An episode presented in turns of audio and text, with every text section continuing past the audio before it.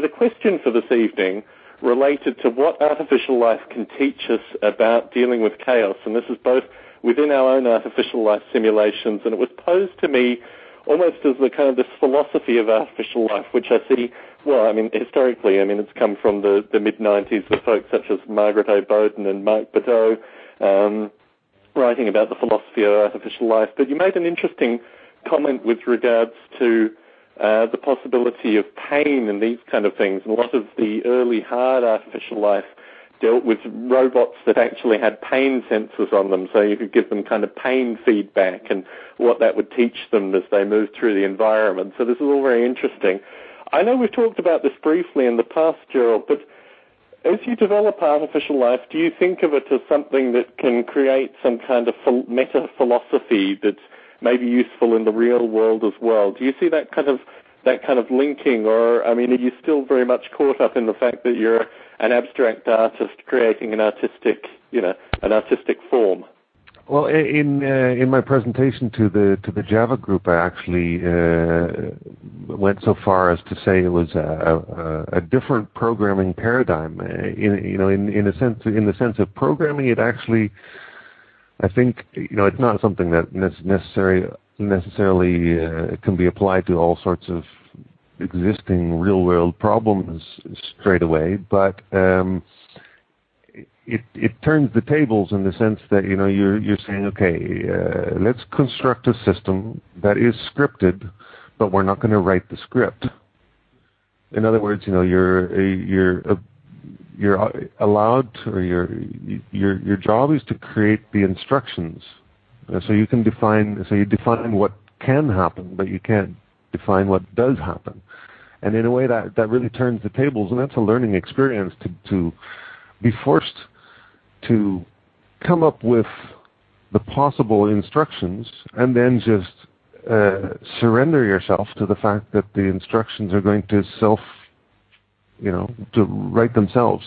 Because uh, the scripts that, uh, first of all, scripts can't have syntax errors because they're binary, and second of all, as time goes on, the ones that survive into the future will be better in some way or other, but it really isn't predictable beforehand. So in a way, it's sort of turns the tables on the programmer, which is uh, which is definitely something worthwhile exploring. Certainly. Well, I mean, if I can play out my own kind of thought experiment associated with this, and also give the introduction again, because I'm not sure how much of this you actually heard. But in my chapter, I write about surviving chaos as being a metric for life. That the the ability for um, you know, pre-Cambrian life forms to kind of irk their way through whatever chaotic environment they were, were in was actually a relatively good test for life. And the question that came back to me from a, a reader of my chapter was, is there anything I can, you know, talk about in terms of surviving chaos in the real world, which is highly topical with my current situation, uh, from my experiments with artificial life? And the thought that came to me was with regards to the idea of the intelligent agent in an artificial life simulation, that really what the intelligent agent does, as the pre-Cambrian critter did, was irk out as much of the external world that it can possibly understand through the limited sense data that it's given. And the reader passed me this idea of the black swan event, and I think, as with a number of other topics on Biota Live, I think it's probably better that the listeners go to Wikipedia and read what a black swan event is. But the two examples that are typically given are the stock market crash in 1989 and also September 11th as being these, you know, catastrophic and, as particular authors would say, unintelligible events that occurred. And the question back to me as an artificial life developer in terms of what can, you know, developing artificial life teach me about understanding these kind of events, I thought initially was completely beyond the scope of artificial life development. But then I started thinking about the ideas of what an intelligent agent is in a simulation.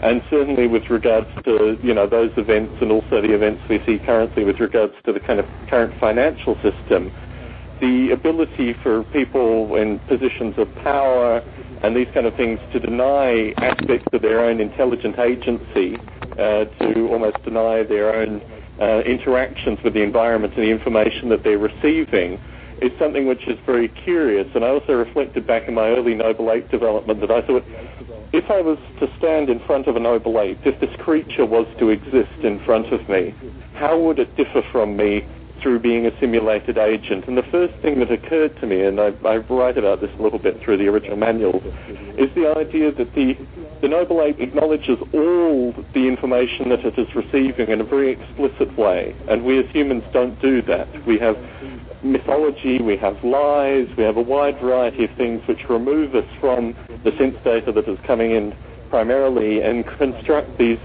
very elaborate and some way plausible deniability walls between us and what is going on in the outside world.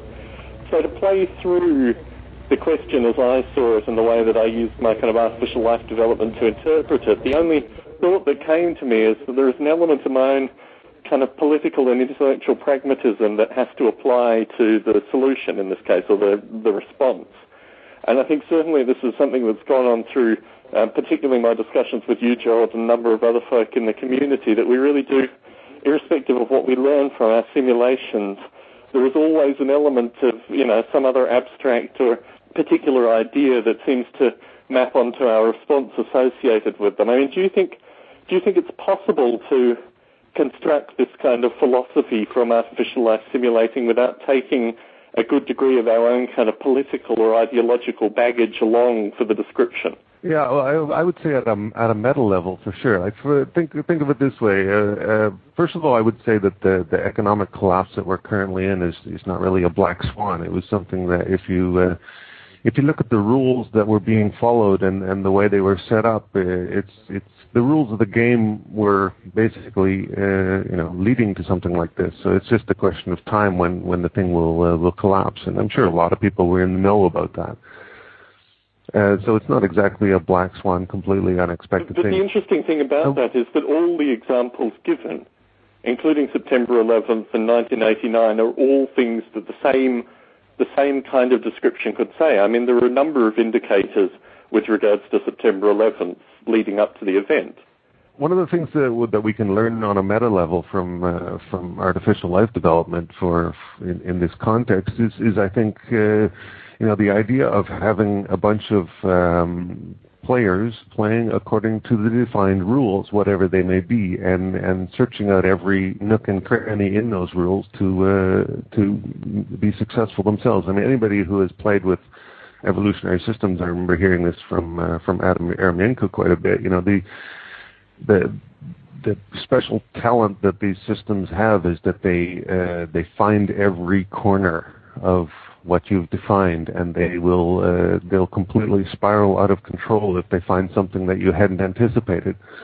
And uh, you know the the financial rule systems are also you know just sort of a limited def- definition of what's possible and, and what's not, and uh, the the thing you you can learn from it is that individual agents will uh, will just search and search and search for their own uh, for their own advantage and and any hole in the rule system will be will be used and when you're saying something about uh, surviving chaos, I mean, the thing that comes to mind for me is just the idea of replication. If you've got enough individuals, and if if an individual can just uh, you know, replicate itself uh, to to fill the entire environment, then then all sorts of chaotic events can happen, which you know may decimate large proportions of an existing population of genes, but not every single one of them, which means that of course the, the remaining ones can replicate again. So just the simple fact that you're replicating to fill every hole is the way that uh, you know that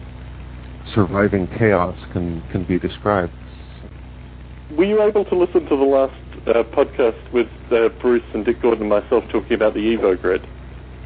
Yeah, I did. So there's an idea that both Dick and Bruce are talking about currently associating with Um, having levels of detail and moving from one kind of physics environment to another physics environment associated with boundary conditions which are going to be defined in some way. I've been prompting both of them to actually give some kind of definition so I can give a kind of counterexample. But do you think, I mean, certainly I think in some regard Adam Ierymenko is agreeing with what I'm saying, that these kind of boundary conditions will be the first things that the, the algorithms exploit, and really all you're doing in these circumstances where you create these boundary conditions is finding the fastest possible path between the boundary conditions to move to the next level. I mean, is this your thinking as well with regards to the idea of, you know, multi-scale physics as applied to something in the EvoGrid? Yeah, well, when I was listening to that podcast, I was uh, chomping at the bit, wishing I was on call and, and wishing I was, I was able to able to respond.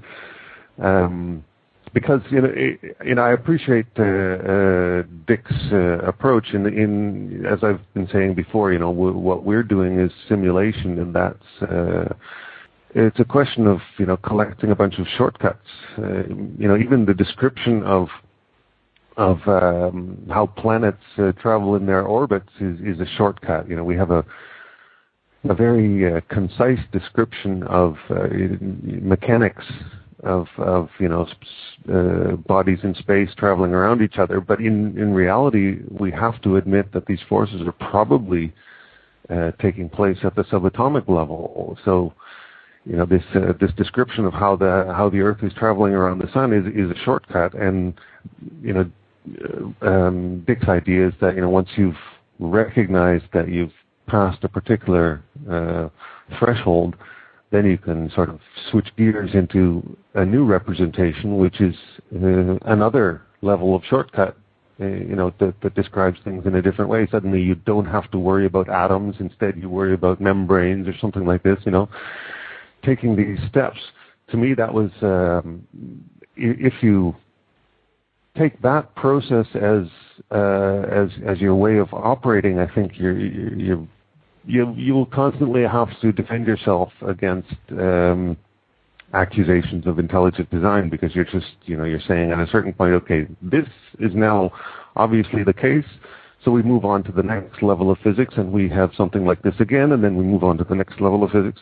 It seems really, you know, contrived in a way uh, to to make those steps. And what will be what, what's the thing we have to watch for is is when we actually detect a change happening at the level that we're talking about, rather than worrying about or talking about going to the next level. I would like to see an actual and, you know discuss and prove the that an actual change took place in the physics level that you're talking about. You know that's and then each one again. I, I don't see the the switch from one level to another, you know, from one physics to a new physics to be something that uh, that really proves much. In a way, you're just saying, okay, I've given up on that level. Uh, I can't simulate this all, so I'm going to have to take uh, the following bunch of shortcuts and pretend I'm at another level, and then we can observe something happening again. Each one of those instances are interesting, but the progression from one to the other will require the, utmost of uh, you know explanation and defense because I think that's that's when you're really treading on thin ice. Exactly, and I mean, how does novelty traverse in these kind of in methods as well? I mean, certainly, and similarly, I was on the call and unfortunately it ended prematurely, and I shot Dick a few emails following saying exactly what you were saying, but also I had a concern that it should be possible in you know, Dick's levels of detail to jump multiple levels of detail if something evolves so rapidly that it, you know, it solves two conditions to move up two jumps. And the idea of how you actually kind of continue to map novelty. And I also have this concern with regards to using just real world simulation. I mean, taking existing particle physics simulator and then saying that this will be sufficient to create, you know, multicellular creatures from it through some kind of evolution of levels of detail. I mean, yes, I think what's interesting to me, and this is something I've tried to prompt Bruce about, is that the folks that have actually developed artificial life simulations can immediately attest to the fact that this is an interesting idea, but something that fundamentally won't work. And I think Adam Ierymenko, yourself, myself, I mean, you know, we're a team of three at least currently.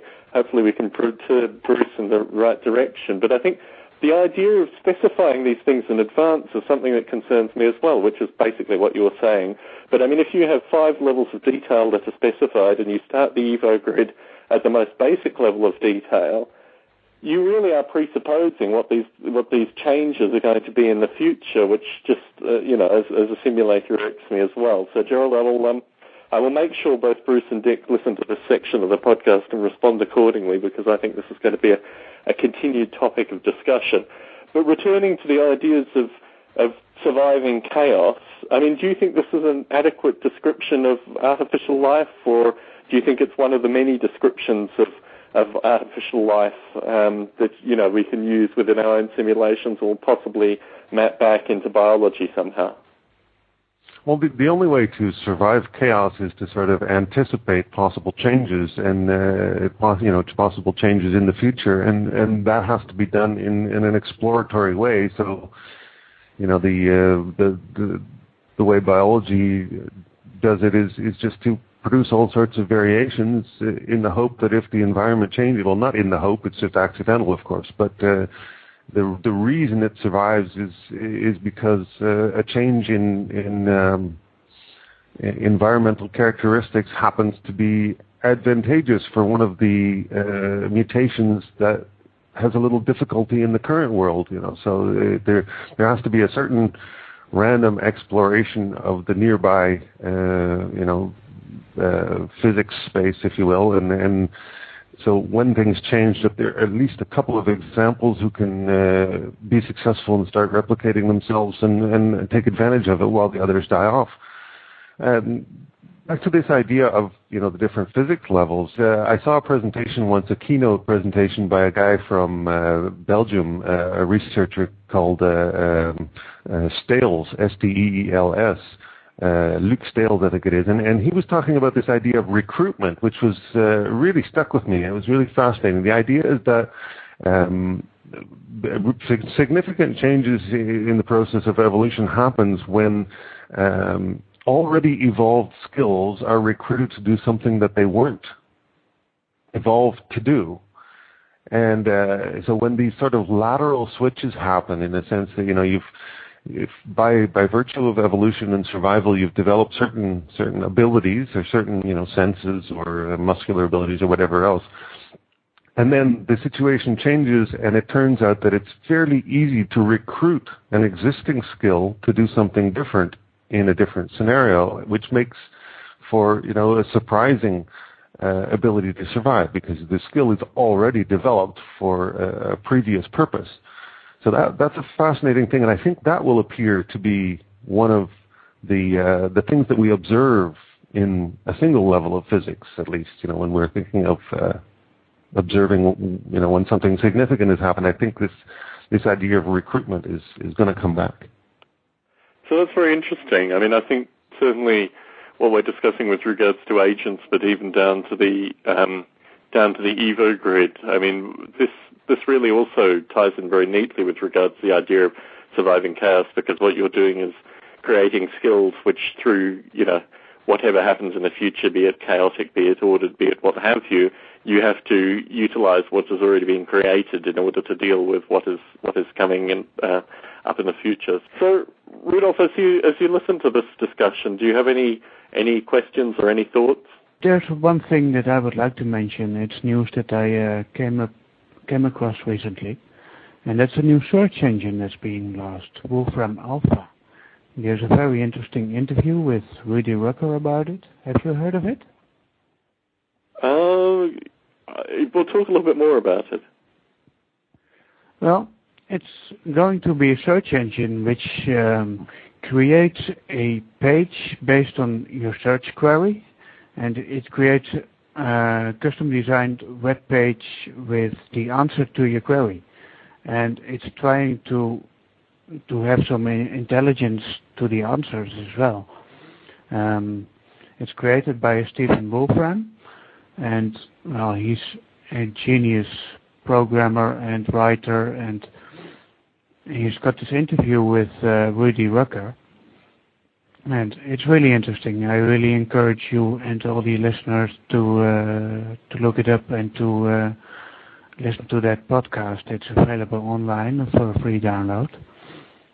And basically, I'm very excited about it because uh, this is a search engine that is going to be able to answer your specific questions. So, one of the examples that it mentioned is that if you query it with the length of the Golden Gate Bridge and the height of the um, Mount Everest, then it will create an answer for you displaying how often the Golden Gate Bridge would fit into the Mount Everest, for instance.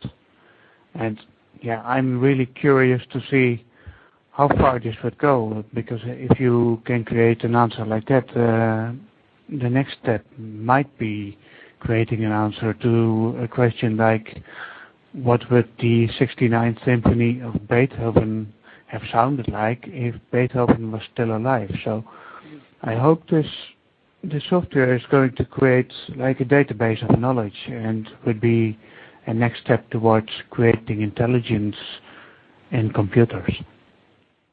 And I mean, certainly we had at uh, the the podcast last year, and my understanding is yeah. this is what they're trying to do at Lilly internally. I know through my own uh, work, uh, a few other companies that are trying to do similar things with regards to an intranet within their own company searches. I mean, obviously, there are large companies that have substantial, um, you know, data mining opportunities within their own private networks as well. And I think this has been the the holy grail, both within the kind of uh, you know public search domain and also the um, corporate kind of private search domain, and particularly with regards to pharmaceutical companies, uh, because of all the all the possible um, connections with regards to the information that they contain internally. So yes, I think this is an emerging field. And in terms of um, in terms of artificial life's contribution to this specifically, what's your thinking, Rudolf? Well, I'm afraid it's more AI than artificial life, but uh, yeah, it all depends on how you would define life and artificial life. And to me as a biologist, it doesn't really matter much uh, as long as it produces the results, you know. I mean, in certain definitions, uh, all of our culture and cars could be named alive, and I frankly agree with that because you can see evolution in makes and models of cars as well as in classical life than that you see in trees and, things like that. I mean, it's fair to say that cars evolve a lot quicker than trees do at the moment. They, are certainly an extrapolation of our human life and culture. So why not call them artificial life and why not call a search engine like this uh, the next expression of our life and culture? And well, I mean, certainly itself it makes a strong claim that the algorithms that they use uh, for these kind of uh, intelligent searches are very well uh, based in, in artificial life. Um, and I think what you find um, with regards to these kind of technologies is whilst they may not be explicitly shown as artificial life, the, the underlying algorithms tend to either explicitly be artificial life related or at least have artificial life related roots. Gerald, do you know anything about the search engine? Do you have anything to add?